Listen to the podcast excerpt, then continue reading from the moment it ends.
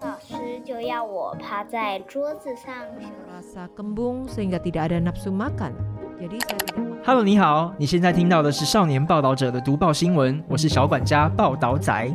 少年报道者是独立媒体报道者制作的儿少新闻平台，在这里有很多大朋友、小朋友会把世界上重要的事说给你听，除了中文，还有多种语言哦。请把耳朵打开，让报道仔为你服务，一起来收听好新闻。六大关键字，了解以巴为什么成世仇？百年来有哪些冲突？国际社会又扮演什么角色？十月七日清晨，巴勒斯坦激进组织哈马斯突袭以色列，他们派出超过千名武装战士，跨过以色列重兵防守的边境隔离墙，攻击以色列南部边境的二十二座城镇，杀伤军警、民众，也绑架平民当人质。这场攻击被认定为以色列版的九一一事件，建国以来的最大灾难。而以色列也采取报复性的密集轰炸加萨走廊，连平民也无法幸免。不到一个月，两方死伤已超过七千人，是以巴冲突五十年来最血腥的一役。这些毁灭和死伤根植于以巴之间多年来对土地和主权的历史死结。为了理解现状，我们透过六个关键字回头梳理这多年来的积怨是如何酿成的。以巴冲突的六大关键字：神应许之地。西元前约两千年，以色列与巴勒斯坦的冲突开端，从一九四八年以色列建国正式开始，之后引爆长达近百年的争地冲突。这块土地究竟属于谁？在犹太复国主义里，采用的是西元前两千年旧约圣经中的创世纪篇章“神的应许之地”的观点。当中认为，神把应许之地给了先知亚伯拉罕。亚伯拉罕也作为犹太教、基督教、伊斯兰教中共同的重要人物。而由原配妻子所生的嫡子以撒是以色列人的祖先。先出生的庶子非原配所生的以实玛利，则是阿拉伯人的祖先。宗教上两族可说系出同源。神的应许之地并没有明确界限。大致落在今日以色列、巴勒斯坦和黎巴嫩境内。这个宗教故事后来变成了犹太复国主义者认定可以在巴勒斯坦复国的论述基础。但这个宗教说法至今仍有争议。而犹太人约在西元七零年左右遭罗马帝国迫害，而成为没有国家的民族，千年来离散在世界各地。一直到第二次世界大战之后，才在巴勒斯坦建立以色列这个国家，因此开启了犹太人与巴勒斯坦人超过半世纪的冲突。当今国际以巴冲突的研究学者们普遍都认为，现在世人要理解以巴多年来不断冲突的问题，应该要超越党派、种族、宗教的框架，从引发血腥事件对人权与人道的影响和伤害来看待。贝尔福宣言，一九一七年，离散世界各地千年的犹太人最早的建国希望萌生自一九一七年大英帝国的贝尔福宣言。这份宣言只有短短的三句话，却是以色列日后建国的关键文件。宣言内容是支持犹太复国主义者在巴勒斯坦建立自己的民族国家，条件是不伤害当地已存在民族的权利。当时巴勒斯坦仍是鄂图曼帝国的领土。犹太人在当地是少数民族，仅占约百分之六，剩下百分之九十四都是巴勒斯坦人。这块地在第一次世界大战后由大英帝国托管。这份文件给了当时的犹太复国主义者巨大的建国希望。犹太复国主义是起源于十九世纪欧洲的民族主义运动，当时欧洲反犹太气氛浓。犹太人被歧视迫害，因此这个运动盼望犹太人能回到旧约圣经里上帝赐予的应许之地建国。而贝尔福宣言之后，部分犹太人一波波的移回巴勒斯坦地区生活，成为日后以色列建国的基础。联合国大会第一八一号决议，一九四七年，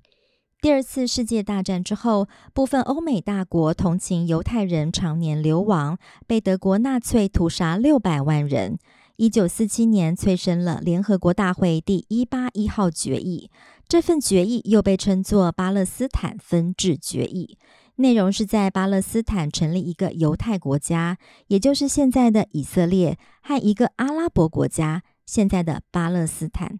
于是，以色列在一九四八年五月十四日正式建国。但这个决议引起巴勒斯坦人及周边阿拉伯国家极度不满，把以色列建国的隔日五月十五日定为民族苦难日。原本居住在现今以色列国境内的七十五万巴勒斯坦人也一系成为难民。他们认为犹太人已经离开这个地方数千年了，为什么要回来跟他们争夺家园？以色列建国也直接引发了第一次与阿拉伯国家的以阿战争。埃及、约旦、叙利亚等阿拉伯联军攻击以色列，开启了日后超过五十年的冲突序幕。六日战争，一九六七年，以色列建国后，和阿拉伯国家冲突不断。巴勒斯坦原本寄望能靠阿拉伯国家帮忙回归家园，但经过五场大型战争后，不但没有收复失土，以色列甚至控制占领更多的土地，远超过当初联合国的决议。这五场大型的战争分别是：一九四八年的独立战争。一九五六年的苏伊士运河危机，一九六七年的六日战争，一九七三年的赎罪日战争，和一九八二年的黎南战争。其中，以色列在六日战争中占领了原本被划给巴勒斯坦的东耶路撒冷、约旦河西岸和加萨，并长期控制，让更多巴勒斯坦人流亡。后来，联合国安理会通过第二四二号决议，要求以色列撤离占领地，但以色列一直到二零零五年才撤出加萨。虽然撤出，但实质上，以色列在加萨周边筑起高墙，严密监控，甚至控制电力、水源、食物等物资，把海岸线、边界和领空全面封锁，让加萨走廊成了世界最大露天监狱。除了交战后占领土地，以色列也大量运用屯垦政策，让以色列人用移居的方式渗透进原本巴勒斯坦人的居住地区，试图一步步地改变当地的人口结构。占领土地和屯垦政策的扩张做法，加深了以巴之间的仇恨。每隔一两年，双方就有大规模冲突，而六日战争前的领土界限也变成愿意和谈的巴勒斯坦人最后的底线。哈马斯组织，一九八七年，在以色列建国之后，巴勒斯坦国土越来越破碎且高度被控制，就变成了今年二零二三年发动攻击的激进组织哈马斯崛起的重要原因。哈马斯是伊斯兰抵抗运动的阿拉伯文缩写，是巴勒斯坦反抗运动的主要组织，成立于一九八七年。最早期是宗教组织，但随着时间推移，渐渐发展成立场激进的团体。他们认定以色列不应该存在，整块领土都应该是属于巴勒斯坦。且常年以武装行动、恐怖攻击、绑架等手段和以色列对峙，和希望能和以色列和平谈判的派系有着极大的路线差异。内政是土地之外的难题。巴勒斯坦自治政府的结构当中，目前被国际承认具合法地位的是法塔赫政权，他们实质上控制约旦河西岸，但有着贪腐问题。另一派就是实质控制加萨走廊的哈马斯，但因为手段暴烈，被美国、以色列、欧盟认定为恐怖组织。因此，尽管哈马斯在二零零六年的选举中取得执政地位，拥有多数民意基础，却不被国际承认。有民意基础的哈马斯拒绝和以色列和谈，愿意和谈且被国际承认的法塔赫政权反而没有足够的民意基础。谁有解决国家问题的资格，也变成巴勒斯坦内部难解的矛盾。以沙和解，二零二三年，针对以巴多年的冲突，为何在此时迎来五十年来最激烈的攻击？专家有两种分析。近年来，在美国积极促成下，以色列相继和阿拉伯联合大公国、巴林等阿拉伯国家建立正常关系。二零二零年签订的亚伯拉罕协议当中的意义，来自亚伯拉罕是犹太教和伊斯兰教的共同起源，和解意味很浓。二零二三年，以色列正进一步和沙乌地阿拉伯建立正常关系。以沙和解意味着以色列的国家地位相继被承认，尤其沙乌地阿拉伯作为伊斯兰教发源地，还可能让其他国家陆续跟进，让巴勒斯坦收复失土变成更难解的议题，激起哈马斯的危机感。此外，二零二三年是一九七三年赎罪日战争，又称十月战争的五十周年。赎罪日战争是阿拉伯国家试图夺回以色列占领地的重要意义。攻击发动在十月六日，而这次的阿萨克洪水行动则选在十月七日攻击，具有象征意义。以巴冲突为何难解？其实，以巴之间多年的冲突曾经出现短暂的和平契机。一九八七年，巴勒斯坦人长期累积的压力爆发，发动了第一次的大起义 （First Intifada）。Intifada，I-N-T-I-F-A-D-A，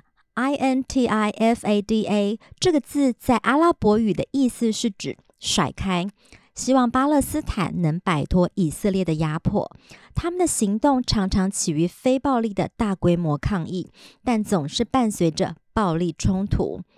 第一次大起义延续了几年，才在多国支持下，试图让以巴采取和平谈判，终结冲突，并在一九九三年达成奥斯陆协议。协议中，以色列承诺逐步把约旦河西岸以及加萨的行政管辖权交还给新成立的巴勒斯坦自治政府，并退出这些区域。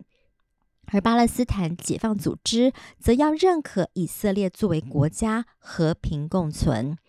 奥斯陆协议原本希望五年内一步步让两国分治方案成真，却一直没有结果。除了哈马斯并不接受以色列作为国家的存在，双方土地的最后边界、难民处置、定居点、耶路撒冷的地位，都是阻碍和平的难题。后来又因为夏隆访阿克萨清真寺的事件，让和平进程大倒退。两千年，以色列右派政治人物夏隆携带警力造访穆斯林在东耶路撒冷的圣地阿克萨清真寺，